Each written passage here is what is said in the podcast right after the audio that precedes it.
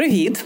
Привіт! Це подкаст «Коли все має значення» і я Наталка Гуменюк. А я Ангеліна Карякіна, і ми сьогодні говоримо про а, незвичайне знайомство Наталки з деякими людьми в Болгарії і про її враження від нещодавної поїздки. Наталко, ти щойно з Софії. Розкажи, будь ласка, що ти там робила? Це такий несподіваний випуск подкасту, дійсно, з Болгарії, бо якось я не мала е, якихось глибоких відносин з цією країною. І я записала розмову з одним з сьогодні найвідомішим болгарським театральним режисером Галіном Стоєвим, який є директором театру в Тулузі. Одним з найкращих театрів у Франції, національних театрів, але він зробив, поставив в національному народному театрі Софії, головному театрі Болгарії, виставу «Гаага» про трибунал над Путіним і його клікою. І ніби звучить це якби щось таке, як звичайне, але якщо уявити сьогоднішню Європу і головний театр якоїсь з європейських країн, ніде більше така вистава не йде. Якби сам факт в тому, що в Болгарії, яка вважається не такою аж проукраїнською, як нам би хотілося, саме там іде ця вистава, яку я побачила, і мене вона просто надзвичайно вразила. Ось тому я вирішила якби швидко встигнути і з Галіном поспілкуватися.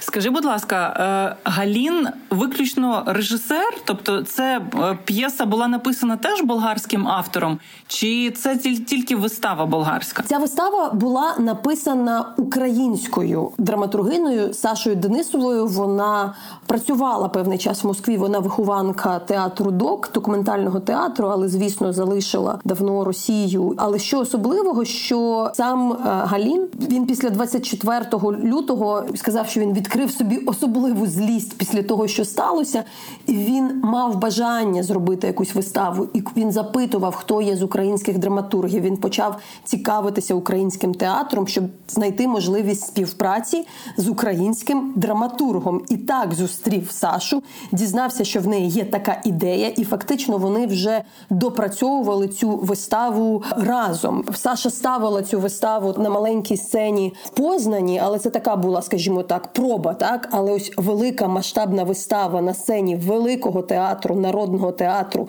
з головною трупою країни, такого немає. Ця вистава, вона відбувається в уяві дівчинки, батьки якої загинули в Маріуполі. Саме тому, як він пояснює, він міг дозволити собі більше, да, придумувати будь-які сцени, тому що ця вистава в уяві. В ній відповідачами виступають Путін, Шойгу, Пригожин, Ковальчук, Матвієнко, Маргарита Сіманяни, Рамзан Кадиров, а також Патрушев, очільник еф ес бе. Вони є героями, але там вплітаються дуже акуратно історії, скажімо, трагічні. Так, це сатирична вистава, вона дуже гротескна. Але я насправді не усвідомлювала, наскільки, виявляється, вона могла би бути суперечливою для Болгарії. Там був, наприклад, випадок, коли один з акторів відмовився виконувати роль Патрушева, тому що боявся, що його отруять новічком. Що мені здалося дуже цікавим, навіть там, будучи українкою, наскільки вона детальна, наскільки вона відповідає ну, фактажу того, що відбувалося. Умовно кажучи, там є деталі від бойових гусей, про яких говорить Патрушев, до, скажімо, навіть якщо це трагічні сцени, я, як українка, я вгадувала якісь деталі, що ось це є інтерв'ю жінки з Бучі, яке я чула. Ось це там цитата з суду над Шишимаріним, першим російським воєнним, якого засудили в Україні. Цитати там Сіманян чи когось ще, вони реальні, просто на самій сцені ось цього театру, вони виглядають максимально абсурдними. Ти розумієш, що саме там їм місце. Той абсурд і маразм, який вони говорять, з якого ти потім розумієш, що ти можеш якби сміятися, так? Він показує болгарській аудиторії, як навіть самими їхніми словами, скажімо, так, вони самі стають собі вироком, просто говорячи те, що вони говорять. Хоча велика кількість тексту, та, вона зібрана з реального життя. Як так вдалося, що ти потрапила на цю виставу? Ну, тобто, я так розумію, це співпадіння.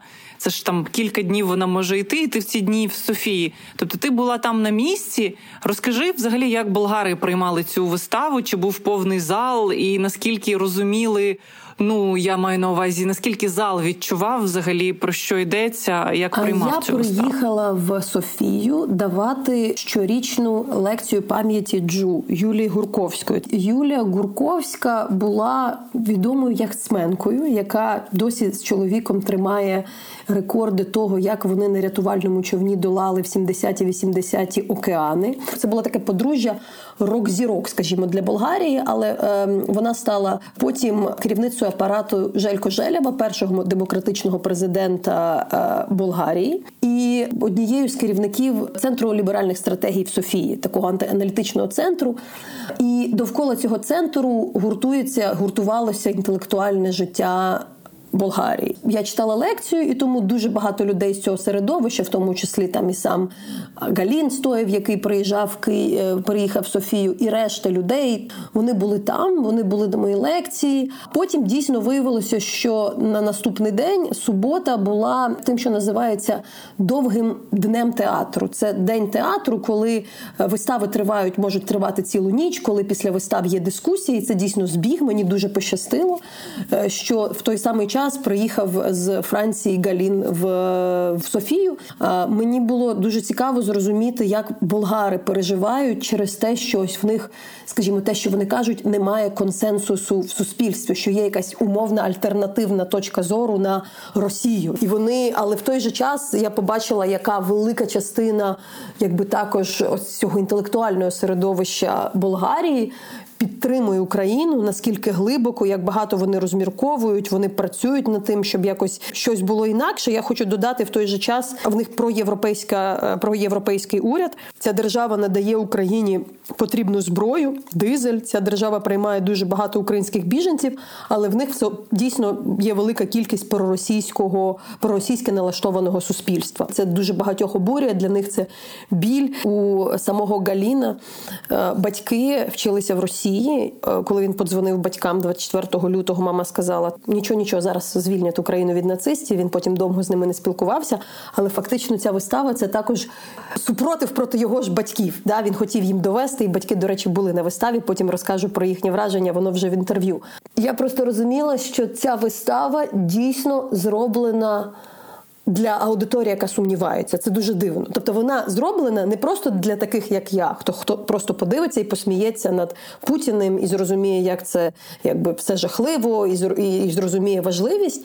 Вона дійсно якось так зроблена, що вони самі себе дискредитують тим, що вони говорять. Правда направлена на те, щоб змінити думку людей. Не просто переконати європейців в тому, що Путін поганий. А в ній є якісь моменти, коли видно, що вона зачіпає щось, щоб людина, там той самий, та сама людина в Болгарії, яка там, е, ну не знаю, згадувала радянське якесь там е, минуле, соціалістичне, і згадувала, що щось так не було погано, і Росія завжди була другом, почала починала сумніватися. Да? Акторка, яка грає Матвієнко, вона говорить там: от раніше були там репресії, ну за, за, за те не було депресії. Вони працюють саме на цих людей, на таких людей, як там мама Галіна і інших. І мені здається, що є тоді в цьому випадку якась особливість. І ми навіть коли думали, коли були, я потім брала участь, ну там була дискусія з акторами після, я, звісно, хотіла висловитися, подякувати їм.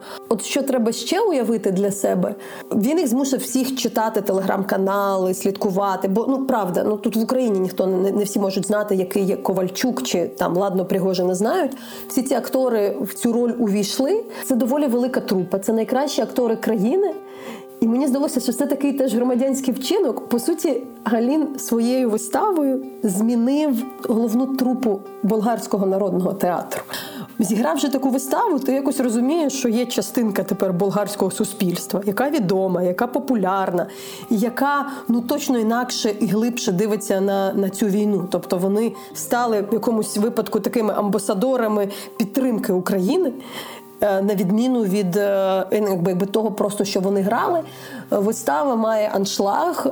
Я була там, не було жодного місця, і мені сказали, що там вона йде там тричі на місяць, з вересня, весь час зала повна. Було кілька українців на виставі, які потім могли змогу поставити свої запитання, але це все-таки насамперед болгарська публіка. Притом я теж побачила з запитань, що там дійсно серед цієї публіки були і ті люди, які сумніваються. Отже, розмова Наталки Гуменюк з болгарським режисером Галіном Стоєвим. Давайте слухати. So first... Почну з того, що мене надзвичайно вразила ваша вистава. Ми ще дійдемо до того, щоб обговорити деталі, але як українка я, звісно, не могла сприймати її суто як театральну постановку. Ми не лише розуміємо, про яких російських політиків йдеться. Їх всі тут знають. Так, вони для нас більше обличчя з телевізору, аніж реальні люди, але ви дали змогу нам відчути їхні характери. Але справа в тому, що для мене вцілілі українці, які були показані у виставі, вони також реальні люди. Їх можна було впізнати. Деяких я зустрічала у житті. Для мене вони не були людьми з телевізора. Але для початку прошу вас розповісти більше про постановку. З одного боку, ця вистава зовсім не незвичайна. До неї треба ставитись, як і до будь-якої іншої театральної роботи. З іншого ж боку, ця п'єса настільки прямо пов'язана з тим, що зараз відбувається, що це певним чином підвищує рівень її небезпеки, рівень провокації. Особливо, коли ви показуєте її у суспільстві, де ситуація є неоднозначною, де люди почуваються дещо розгубленими. Адже у нас у Болгарії навіть деякі топ-політики популяризують точку зору та позицію саме агресора. Гадаю, що це типово для більшості країн посткомуністичного блоку. Ця п'єса дозволяє вдавати, що ви творите мистецтво, але насправді демонструєте дуже чітку громадянську позицію. Як виникла ідея створити цю п'єсу? Після двадцять четвертого лютого я, як і багато інших театральних діячів, зрозумів, що нічого не знаю про український театр. Майже нічого. Тож я почав розпитувати, дізнаватись більше, читати і фокусуватись на цій темі. Кілька разів із різних боків, від різних людей, незнайомих один з одним, звучало ім'я Саші Денісової. Я з'ясував, що вона перебуває у Варшаві, взяв квиток на літак, прилетів туди і познайомився з нею. Я побачив, що вона зробила разом із біженцями в тамтешніх таборах. І ми почали спілкуватися. Вона вислала мені кілька своїх текстів. Я зрозумів, що ми знайомі з одними і тими самими людьми. Частково свою кар'єру вона будувала в Москві, в документальному театрі «Театр ДОК». Вже тоді її захоплювали вистави у напрямку документального театру. Саша розповіла мені, що хоче написати п'єсу про Гаагу. Я подумав, що це чудова, справді класна ідея.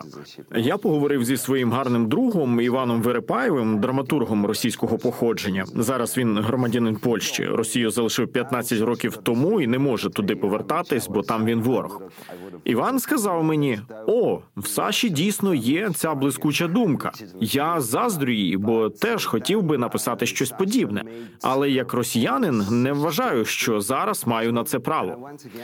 Згодом Саша поставила п'єсу в театрі в Познані. Я на неї сходив, побачив виставу із польськими акторами, прочитав російською мовою текст п'єси і після перегляду відразу сказав собі: я маю поставити цю виставу негайно. Питання було лише в тому, чи робити це у Франції чи у Болгарії. Тоді я подумав, що з антропологічної точки зору ставити цю п'єсу в Болгарії набагато цікавіше, саме тому, що це один із тих рідкісних випадків, коли можна відчути театр на значно глибшому рівні. Це не просто досвід естетичного плану.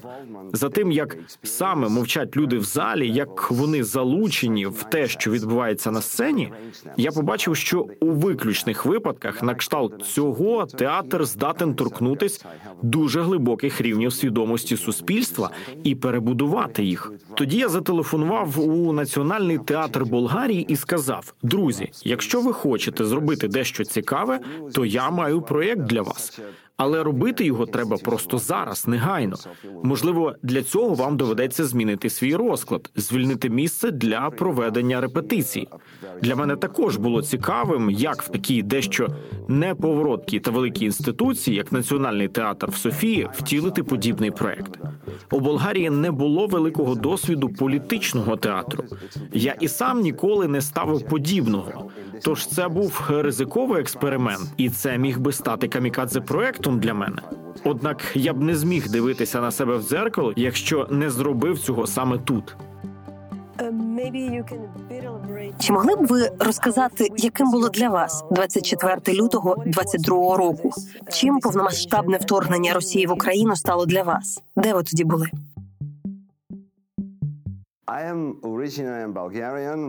Я етнічний болгарин. Звідси мої батьки, але тато навчався в Москві.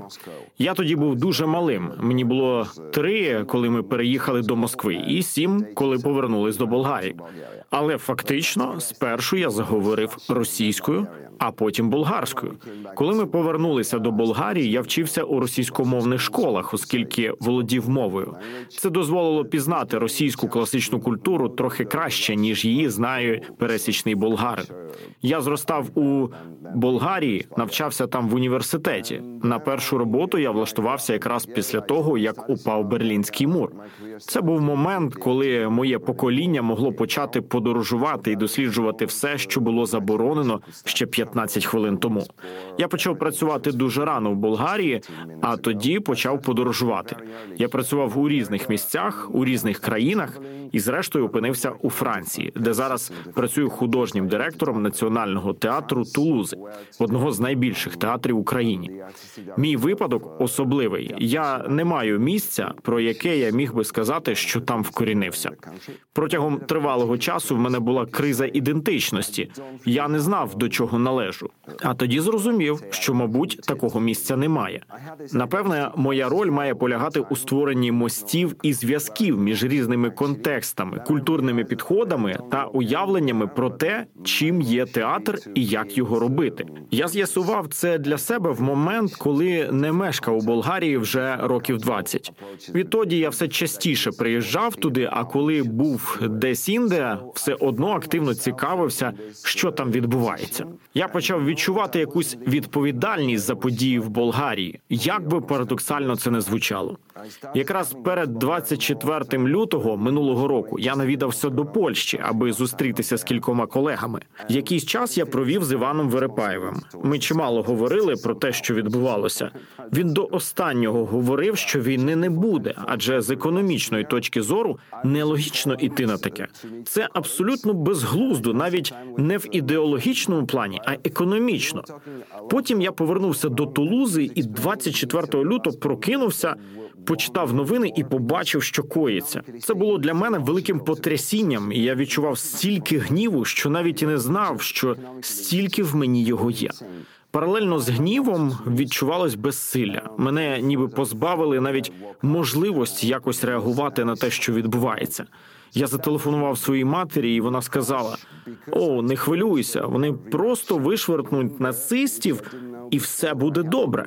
Мене це дуже шокувало, бо я не знав, що мої батьки, моя мама може думати подібним чином. Я був дуже злий, шалено злий на них. Але згодом я усвідомив, що кожного разу, коли я до них приїздив, у них працював телевізор, і вони дивилися різні російські телеканали. Сьогодні в Болгарії вони заборонені, але протягом багатьох років пропаганда такого штибу промила б мозок будь-кому, хто бодай просто перебуває поруч. І я відчув себе в якомусь сенсі зрадженим. Якщо навіть моя мати може так говорити, то, можливо, жодне місце у світі не є моїм. Це був дуже болісний особистий досвід. І я думаю, що ідея поставити Гаагу в Софії також навіяна саме ним. В якийсь момент я навіть хотів присвятити цю виставу моїм батькам, а потім подумав: окей, мабуть, щодо них це буде занадто провокативно. Втім, на прем'єрі вони були. Я запросив їх, вони прийшли, подивились.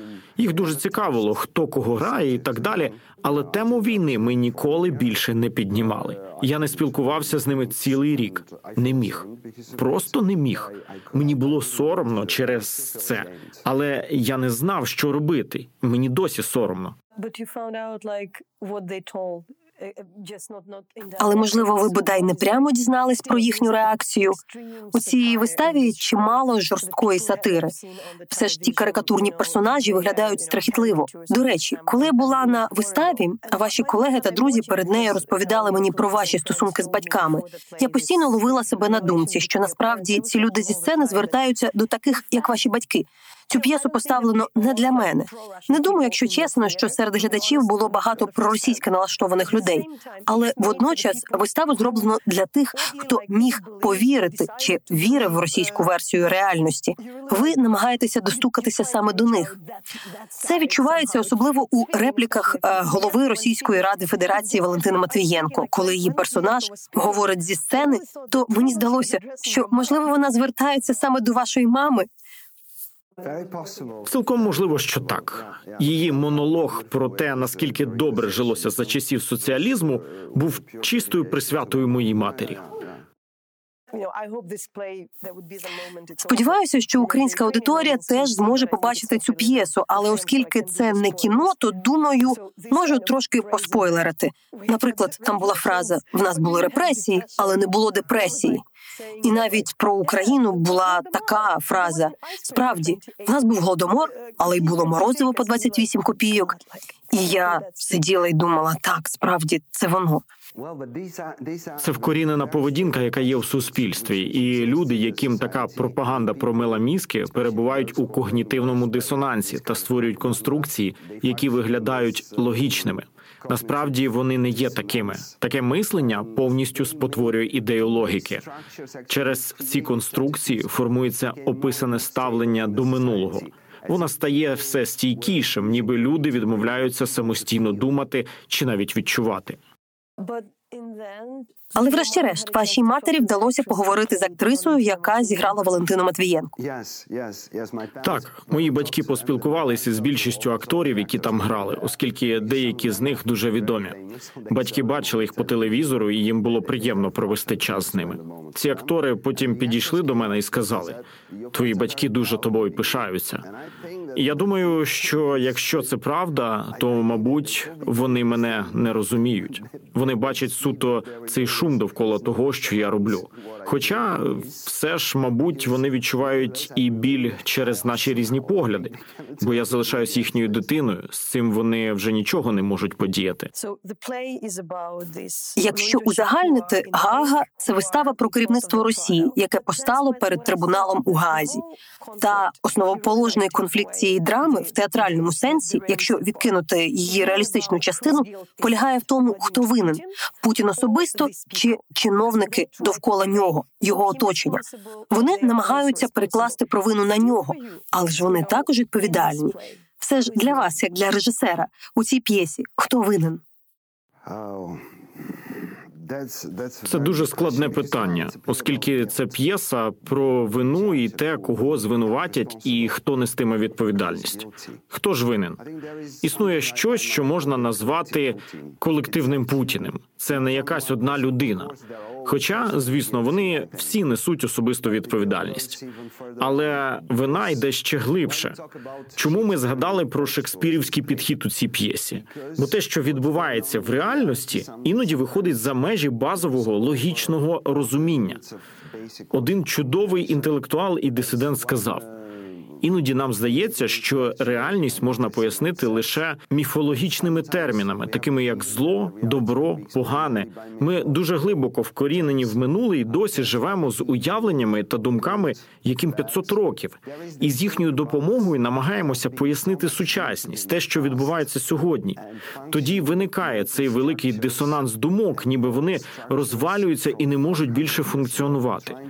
Тож п'єса розкриває всі злі грані чи сторони сторони ситуації з Росією, а також те, як люди, як звичайні смертні, зустрічаються з цим злом і починають гратися з ним. Вони починають створювати своєрідну війну, яку вони уявляють як фестиваль чи якесь свято. Це святкування, яке в наших головах пов'язане з чимось радісним, насправді виявляється жертвою чистого зла. Це поєднання, воно дуже театральне. З цієї суміші обставин може вийти театральна п'єса, театральний продукт. І це дуже приваблює акторів. Хоч усі ми і розуміємо, що торкаємося чистої темної матерії, майже проводимо екзорцистську церемонію на сцені, щоб показати глядачеві механізм, як саме відбувається це змішання. Також це розмова, особливо в цьому контексті і перед цим болгарським суспільством, про нашу ідентичність, про те, яке наше місце в цих подіях. Адже вони прямо впливають на нас, на питання, хто ми такі, що ми взагалі робимо. Вже саме перебування в цій історії, просте спостерігання за подіями, рішення підтримувати їх чи опанувати їм, це вже залучає нас у все, що зараз відбувається. У виставі безліч влучних моментів, чимало вкрай кумедних, коли актор, який грає роль російського ідеолога Владислава Суркова, хоче змусити Путіна взяти на себе провину за всіх і стати в якомусь сенсі Ісусом, погодитися на розп'яття. І він каже йому: «Дивись, Марго Сімонян, інші, ми станемо твоїми послідовниками, апостолами». І от Сурков тисне, тисне на Путіна: «Візьми цю провину на себе, візьми нашу вину, станеш величним, тебе розіпнуть». А для них це спосіб уникнути покарання. Путін відповідає йому: «Слава, а як ти міг і в'язниці дістати кокаїн?» Я розумію, що це жартівливо, і було багато схожих дотепних моментів з Пригожиним, Суровікіним, Рамзаном Кадировим, Маргаритою Сімонян. При цьому я не могла не відреагувати і на трагічні моменти, які були дуже сильними. Але є ризик не лише в тому, що це важко висловити, а й в тому, що складно відчути тонку межу, щоб не перетворити трагічність на щось вульгарне, надто пафосне. Бо ось ми бачимо щось комічне. Аж ось момент, коли Маргарита Симонян примушує українську дитину подякувати Путіну, а дівчинка починає співати гімн України і стає дуже щемливо.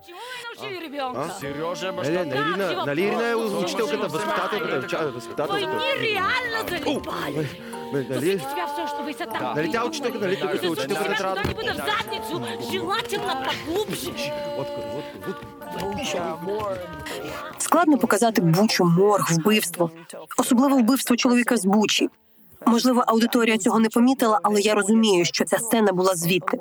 Як ви з цим працювали? Коли я почула про цю виставу вперше, здається, мені розповів про неї болгарський письменник Георгі Господінов та його дружина. Вони сказали, що Гаага – це сатира. Тому я й очікувала сатири. Але вийшло щось куди більше. Мова не лише про текст п'єси, а про те, як вона була зрежисована. Яким був ваш підхід, щоб тонко вписати історію дівчинки з Маріуполя, яка була головною оповідачкою? Вона фігурує в тексті, але подати її можна дуже банально. На цьому шляху чимало пасток. Я розумів, що багато залежить від того, де ви ставите виставу і для якої аудиторії. Звичайно, переді мною стояли складні питання на кшталт того, чи маю я взагалі право робити це. Чи можу я говорити про страждання людей, якщо бачив їх лише в YouTube чи по телебаченню. Але потім я сказав собі, що в цій п'єсі є дуже важливий просвітницький момент.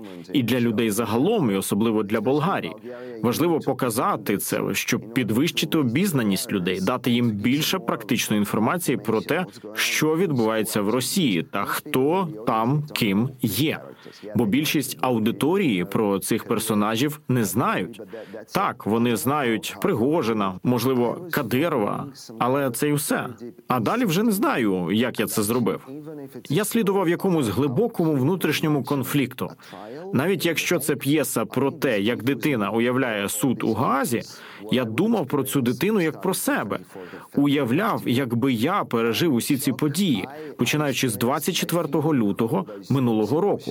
Я був у шоці через проживання всіх цих емоцій.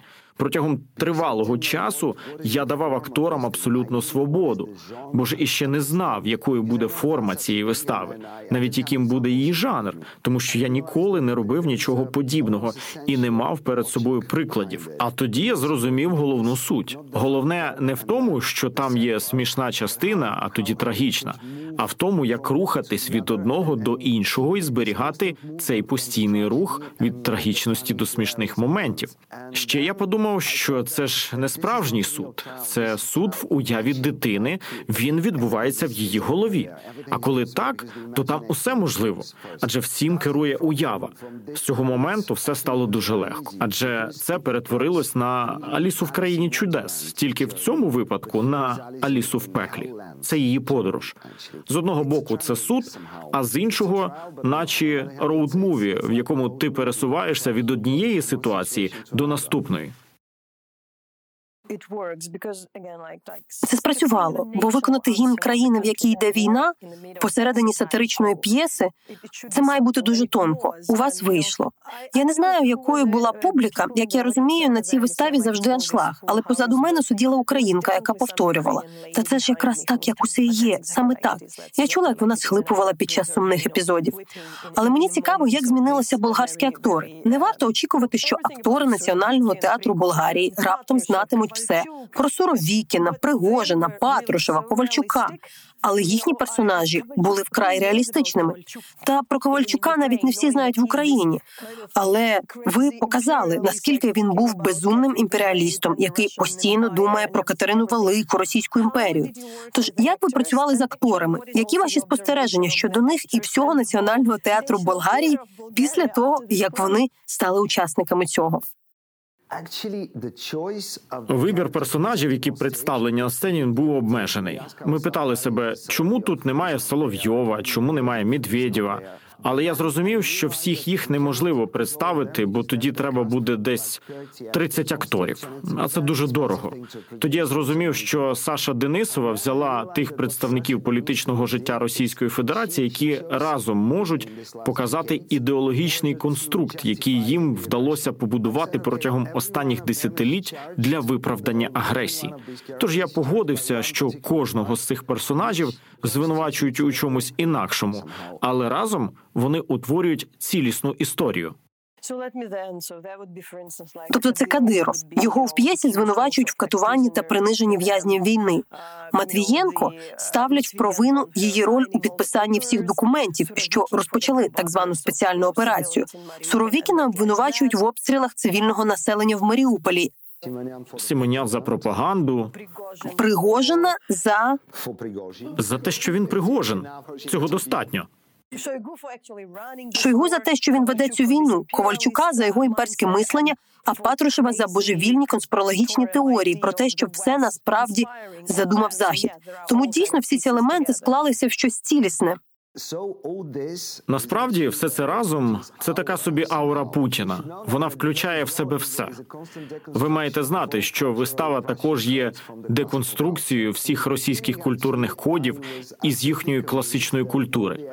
Спершу я був переконаний, що всі актори мають поділяти моє ставлення і мою позицію, навіть не ставлячи питань. Я був дуже радикальним, навіть націрадикальним, мабуть. І перший шок стався, коли під Під час кастингу, де я зустрічався з різними акторами і розмовляв з ними, один актор відмовився грати в цій п'єсі. Він сказав, я думаю, що все набагато складніше і не так однозначно. Тобто він почав повторювати цей російський наратив. Я відповів, дуже добре, що ти почав із цього. Бо моя позиція чітка і ясна, як сонячний літній день, тому ми не маємо нічого спільного для участі в цьому проєкті. Дякую, на все добре. Також у мене на кастингу були актори, з якими я працював раніше і з якими я дуже близький. Наприклад, акторка, яка грає Путіна. Були і інші молоді актори, з якими я доти не працював. На першій репетиції я був шокований, бо виявилося, що актори нічого або майже нічого не знають про те, що відбувається. лише якусь загальну інформацію, не більше. Я вирішив, що маю провести масштабну просвітницьку програму з цими людьми. Але тоді я зрозумів, що моя робота – це не переконати їх щось робити чи вірити в те, що, на мою думку, вони мають вірити. Я дуже швидко зрозумів, що мені не слід цього робити. І що натомість я маю працювати над текстом так, як і над будь-якою іншою театральною п'єсою. Мені слід робити все, про що говорив Станіславський. Аналізувати текст, працювати над драматургією, конфліктами, проблемами в різних сценах і так далі. Тож я вирішив це і робити. А вже у процесі я надавав акторам додаткову інформацію про кожного з персонажів, розповідав їм більше про них і ділився з ними своїм дитячим подивом через відсутність навіть базової логіки в тому, що ці персонажі роблять і що обирають. Таким був мій спосіб м'якого впливу на акторів. Потім я дізнався, що поступово вони почали читати ці ж телеграм-канали, читати про Пригожина, Кадирова, власне, про всіх. В акторки, яка грає Матвієнко, її чоловік мав наполовину російську родину і був дуже пропутінський. Але вона поводила себе з ним у дуже цікавий спосіб. Вона не сварилась, а спершу дала почитати монолог Патрушева, який фактично представляє його особисту позицію. Чоловік прочитав це і погодився. Так, дійсно. Дійсно, все ж так і є. А тоді акторка привела його на виставу. І мені здається, ця людина була дійсно дуже вражена. Після вистави він сказав: «Так, ця війна насправді до біса брудна та жахлива справа». Тобто, бачите, що питання не в тому, щоб переконати проросійськи налаштованих людей, а в тому, щоб запропонувати їм ніби пережити цей досвід. Театр може це зробити. Театр, передусім, промовляє до вашої емпатії. І тоді люди таки здатні зійтись у певній точці, якими б їхні позиції не були. З одного боку, було дуже мило, а з іншого – доволі сильно, коли ви додали деякі специфічні фрази суто для вашої болгарської аудиторії, як от «куриця не птиця, Болгарія не за границя». Також сильним для мене, як для дитини, що зростала в вісімдесяті і дивилася радянські фільми, була сцена, коли актори вбрані в помаранчеві роби співали в хорі, яким диригувала Валентина Матвієнко. Вони співали «Прекрасна і далека, не будь ко мені жорстока» з фільму «Костя із будущого». Це дуже симпатична пісня. Мені вона теж подобалась в дитинстві.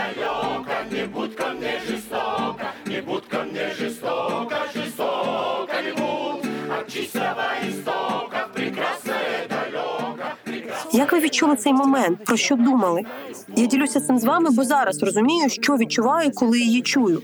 Це відчуття зради. Ніби зрадили твоє ж дитинство.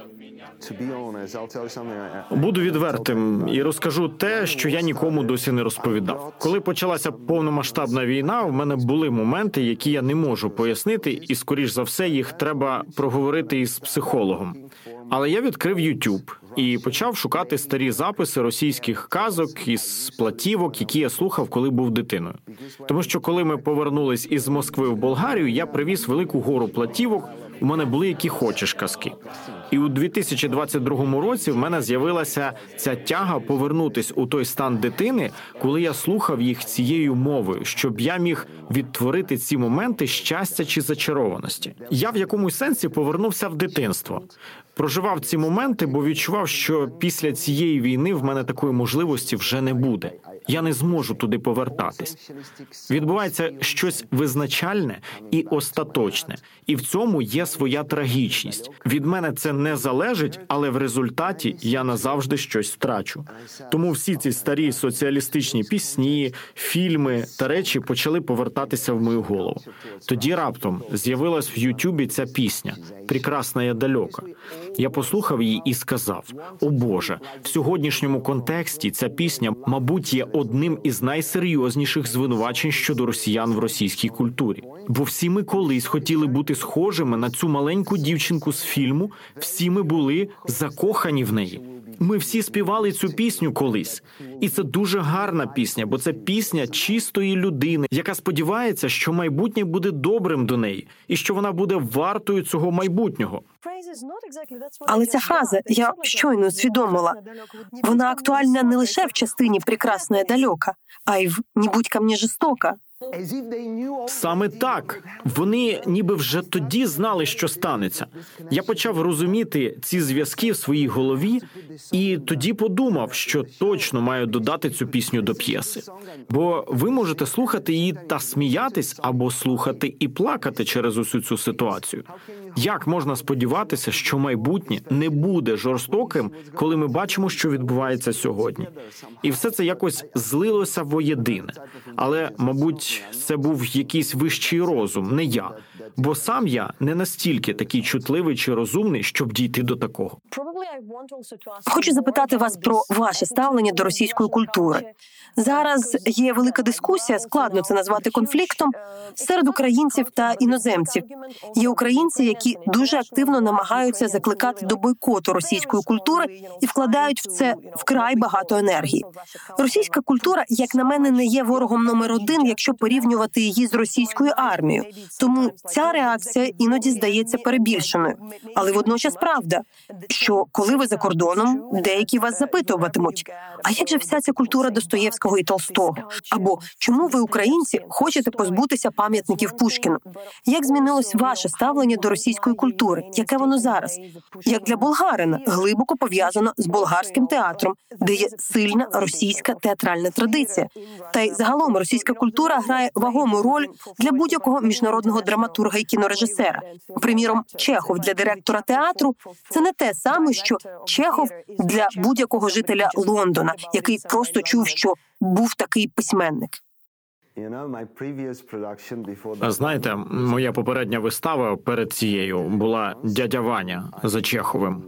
Я ставив її у Франції, це відбувалося задовго до початку повномасштабної війни. Я навіть працював над новим перекладом «Дяді Вані» з російського на французьку. І коли почалась війна, вистава вже йшла в театрі. Я дуже сильно пов'язаний з цією культурою, більш-менш її знаю. І я не розділяю це запальне бажання закенселити російську культуру, яке зараз демонструють, зокрема, українці по всьому світу. Але я дуже добре розумію, у цих людей дуже сильний травматичний досвід. Вони мають право на свій час для шоку, для страждань, для відмови від цієї культури, для опору всьому, що з нею пов'язано. З іншого боку, важливо пам'ятати про Ганну Арендт, яку хтось вчора згадав. Так, напередодні хтось з аудиторії під час обговорення зазначив, що він українець і ідеальною російською цитував Ганну Арендт. А вона, особливо тоді, коли була хвиля скасування німецької культури після Другої світової війни, сказала: «Я все розумію, але мова невинна. Це не її провина». Це дуже підступне питання, і, я думаю, буде період відмови від російської культури. І, мабуть, буде хвиля повернення до цієї культури пізніше, після війни, але вже по-іншому. Але чекайте, у вашій п'єсі чимало кепкування над російською культурою. Що ви насправді хотіли цим показати? Наприкінці вистави усі ці абсурдні люди, російське керівництво, танцювало танець лебедя з Лебединого озера. Це була дуже смішна частина вистави. І ви ніби насміхалися над ними, над тим, наскільки величною росіяни вважають свою культуру. Тут треба уточнити. Я насправді не насміхався з цієї культури. Я висміював людей, які вважають, що ця культура найвеличніша з усіх. Хоча я впевнений, що більшість із них навіть не знають до пуття цієї культури, не мають поняття про неї. Так само, як і солдати, які прийшли в Україну вбивати людей у Бучі чи будь-де-інде. Я не впевнений, що вони читали Достоєвського чи Пушкіна. Але це не має значення. Проблема в тому, що культуру зробили інструментом, зброєю агресії. Я не вважаю, що це через Достоєвського, Пушкіна чи Чехова. Це через Ковальчуків, Пригожиних, Симоньян. Але я б додала, що є в цьому щось глибше. І виокремлювала якихось авторів. Я спілкувалася з солдатом, українським лівим активістом, представником профспілкового руху, який воював. Ми говорили з ним одразу після того, як він вийшов з Бахмута, після дуже важких боїв. Він виглядав зовсім іншою людиною, його погляд був поглядом старшої людини. А я тоді була разом з журналісткою з Колумбії, і, здається, вона запитала: «А що ви зараз читаєте? Чи читаєте якісь книжки?» Він же відповів: взагалі-то під Бахмутом ми втратили Старлінг, тому я пішов до будинку взяти кілька книжок, бо в нас взагалі не було ніякого зв'язку. Там я знайшов книжку «Злочин і кара» Достоєвського. І коли я перечитував її, то подумав, що це місце, Бахмут, так добре пасує цій думці і фразі, як далеко я можу зайти в своєму гріху. Що ця війна для росіян, вона також про те, як далеко вони можуть зайти у власному гріху. Тому є речі, про які треба голосно говорити. Портрети Пушкіна та Лермонтова в Херсоні були способом для росіян назвати це місто своїм. На стінах херсонських катівень, де тримали і катували українців, були викорбовані вірші Лермонтова. І росіяни змушували в'язнів читати їх. Є ще й історія з драмтеатром в Маріуполі, де всі ці так звані великі обличчя прикрашають фасад місця злочину, неймовірної трагедії. Отже, щось з російської культури використовується як інструмент війни. Також є щось і в самій культурі, якщо говорити про Лермонтова, що містить елементи колонізаторів, скажімо, в Грузії. Тому я не сприймала б її просто як невинну культуру. Так, так, але це не суто російський феномен. Коли наприкінці дев'ятнадцятого століття США вступили у війну з Британською імперією, вони не стали зносити всі пам'ятники Шекспіру, які були у Штатах. А вони там є. Не так багато, як у Східній Європі, у наших країнах, але якась кількість є. Тож я думаю, що це відкрите питання. Особисто я сьогодні не торкаюсь російської літератури, просто не можу. Хоч я і не пережив бомбардувань чи вбивств довкола, це не пояснюється логікою. Просто таке моє внутрішнє відчуття. Але загалом я вважаю, що це складне питання, з якими ще матимуть справу наступні роки. У мене є питання щодо ставлення до України в Болгарії. Але також цікавить ваш погляд на цю війну. Ви ось нещодавно порівняли сучасну російську державу з «Грою престолів». О, так. Це ще одна річ, яка здається мені дивовижною. Просто сам факт. Існує країна, де батька дитини ув'язнюють, тому що вона зробила в школі малюнок про мир. Водночас у цій країні є такий персонаж, як Пригожин, який просто взяв частину своєї армії, чи й всю свою армію, і рушив на Москву. Він повільно пересувається від міста до міста на Москву, і ніхто його не зупиняє. Ці дві речі не можна уявити разом, це щось неймовірне. Потім Пригожина вбивають. Тоді з'являються чутки, що так, усі його люди мертві, але сам він насправді десь у Південній Америці і чекає зручного моменту для воскресіння і повернення. Потім були всі ці новини про те, що Путін чи то мертвий, чи то не мертвий, і що Патрушев тепер насправді керує країною, а людям демонструють путінського двійника. Всі ці теорії змови там процвітають. Ми спостерігаємо за цим в прямому ефірі, адже інформація зараз поширюється дуже швидко. Приходить момент, коли ти дивишся на цей бал сатани з майстра і Маргарити і думаєш, окей, але ж насправді це реальна держава, а не серіал Netflix. У них навіть є ядерна зброя, а поводяться вони як у середньовічному фентезі на кшталт «Гри престолів». Хоча, коли ви дивитесь «Гру престолів», то незалежно від того, наскільки жорстокі там події, ви ніколи не забуваєте, що це художня вигадка і телевізор завжди можна вимкнути. А тут у вас реальна країна, яка поводиться як художня вигадка. І водночас у них є зброя, що здатна знищити не лише Україну, а й весь світ. Я пам'ятаю ці відчуття перших місяців повномасштабного вторгнення, коли все відчувалося, мов кіно, як в різних фільмах, залежно від того, фанатом яких ти є. Комусь наша війна нагадувала «Володаря кілець». Ось прийшли ельфи, потім приєдналися гноми, і ось ви разом боретеся з цією темною хмарою. Інші сказали, та ні, це зоряні війни, тому що є імперія, а ваша республіка бореться і намагається завдати удару у відповідь. Відповідь. І ось ми маємо повстання.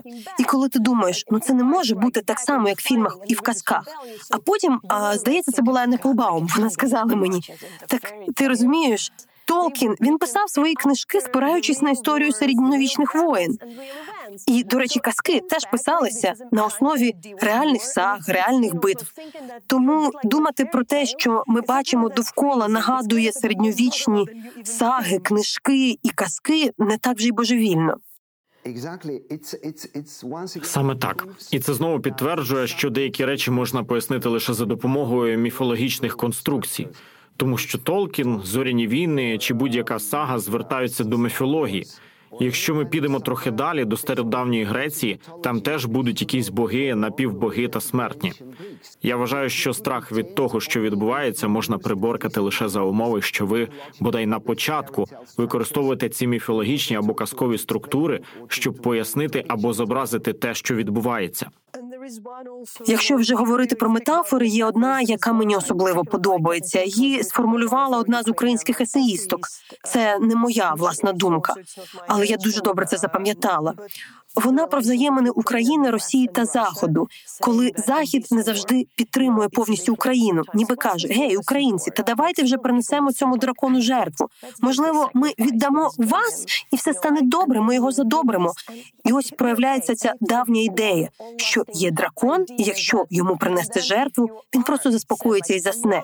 Але якщо жертвою доводиться стати тобі, то просто так пожертвувати собою не виходить. Ти не готовий просто так взяти і виконати цей священний обов'язок, щоб інші повернулися до спокійного життя. Якщо ти опинився в позиції жертви, ти кажеш: «Я не хочу помирати, я не хочу бути жертвою. Чого я маю слідкувати вашим бажанням і погоджуватися на те, щоб мене кинули в печеру дракона? Я буду чинити опір. Звичайно, я боротимусь і намагатимусь звільнитися. Так це сприймаю я». Я вважаю, що попри те, що це цивілізаційний вибір, і те, що Україна цей вибір зробила і готова за нього боротись, як хтось казав, українці живуть і борються так, наче вони вже померли. Їм все одно, помруть вони чи ні, ніби за них це вже вирішили. Їм просто треба робити свою справу. Тоді як окупанти поняття зеленого не мають щодо того, що вони роблять в Україні. Ми протягом годин говорили про Росію, і я все ще думаю, а де для вас особисто в цій війні Україна? На що звертаєте увагу? Що для вас важливо? Я думаю, що сьогодні Україна зробила неможливе. Неможливе для мене – це продемонструвати героїчну поведінку. Ми живемо в часи, коли героїзму вже не існує, або принаймні нам так казали. І раптом обставини зробили з нацією, про яку ми майже нічого не знали. Тут ще варто згадати російський наратив про те, що такої нації не існує, про що вони розповідають тут протягом багатьох років. І раптом мені стало вже максимально байдуже на те, чи існує ця нація. Я бачу, як вона народжується перед моїми очима. Це дивовижно, бо зазвичай у світі такого вже не стається. А тут пуф! І ми це бачимо. Я думаю, що Україна є частиною слов'янського світу чи православного християнства. Немає значення, як точно це назвати. Скажімо так, усього цього культурного маркування, яке використовує у своєму позиціонуванні Росія. Всі ці наративи, що Захід котиться до пекла, і якщо щось і може врятувати світ, то це будуть слов'яни. Те, що Достоєвський казав, слов'янська культура. В це дуже вірять росіяни. А я вважаю, що якщо в цій думці Достоєвського і може бути правда, і слов'яни мають шанс врятувати світ, то це будуть не росіяни, а українці.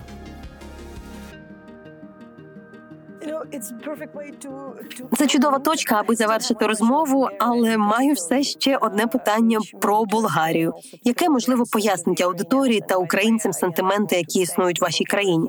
Я ще раз хочу подякувати Болгарії за надану підтримку, про яку в нас не так часто говорять, адже Болгарія допомагає українцям грішми, зброєю, приймає біженців. Але я б хотіла згадати цей сантимент, що болгари вдячні росіянам за те, що колись росіяни визволили Болгарію від Османської імперії, а вона була великим злом, бо це інша релігія. Як викорінювати цю думку? Адже про це досі говорять в болгарському суспільстві. Хоча ми живемо в двадцять першому столітті і, здається, толерантніші до ісламу зараз, тоді, коли турки й османи були злом кілька століть тому. Так, це офіційний наратив протягом уже тривалого часу. Я не знаю як, але думаю, що ми як люди, як суспільство маємо подорослішати. Нам дуже потрібно взяти відповідальність за свободу, яку ми отримали більше тридцяти років тому. Я не впевнений, що ми дійсно боролися за цю свободу. Вважаю, що нам просто дали цю свободу, і як суспільство ми не були повністю готові. Я думаю, що бути вільним – це величезна відповідальність, і треба навчитись бути відповідальними. Треба вчитися брати відповідальність за те, що ми думаємо, що говоримо і що робимо. Болгарське суспільство, як і багато інших суспільств, зокрема з колишнього соціалістичного табору, поступово цьому вчиться. На жаль, на кожному другому кроці ми ламаємо собі носа. Але якийсь прогрес уже є, навіть якщо поки що його замало. Але я вважаю, що такі малі дії, як ця невелика вистава Гаага чи будь-які кроки в цьому напрямку, допомагають суспільству здобути самосвідомість і взяти відповідальність на себе. Ми всі маємо подорослішати, оскільки є робота, яку ніхто крім нас зробити не може. Якщо ми цього не зробимо, ніхто за нас цього не зробить. Так що, друзі, піднімаємо дупи і дорослішаємо. Інакше в нас немає шансів.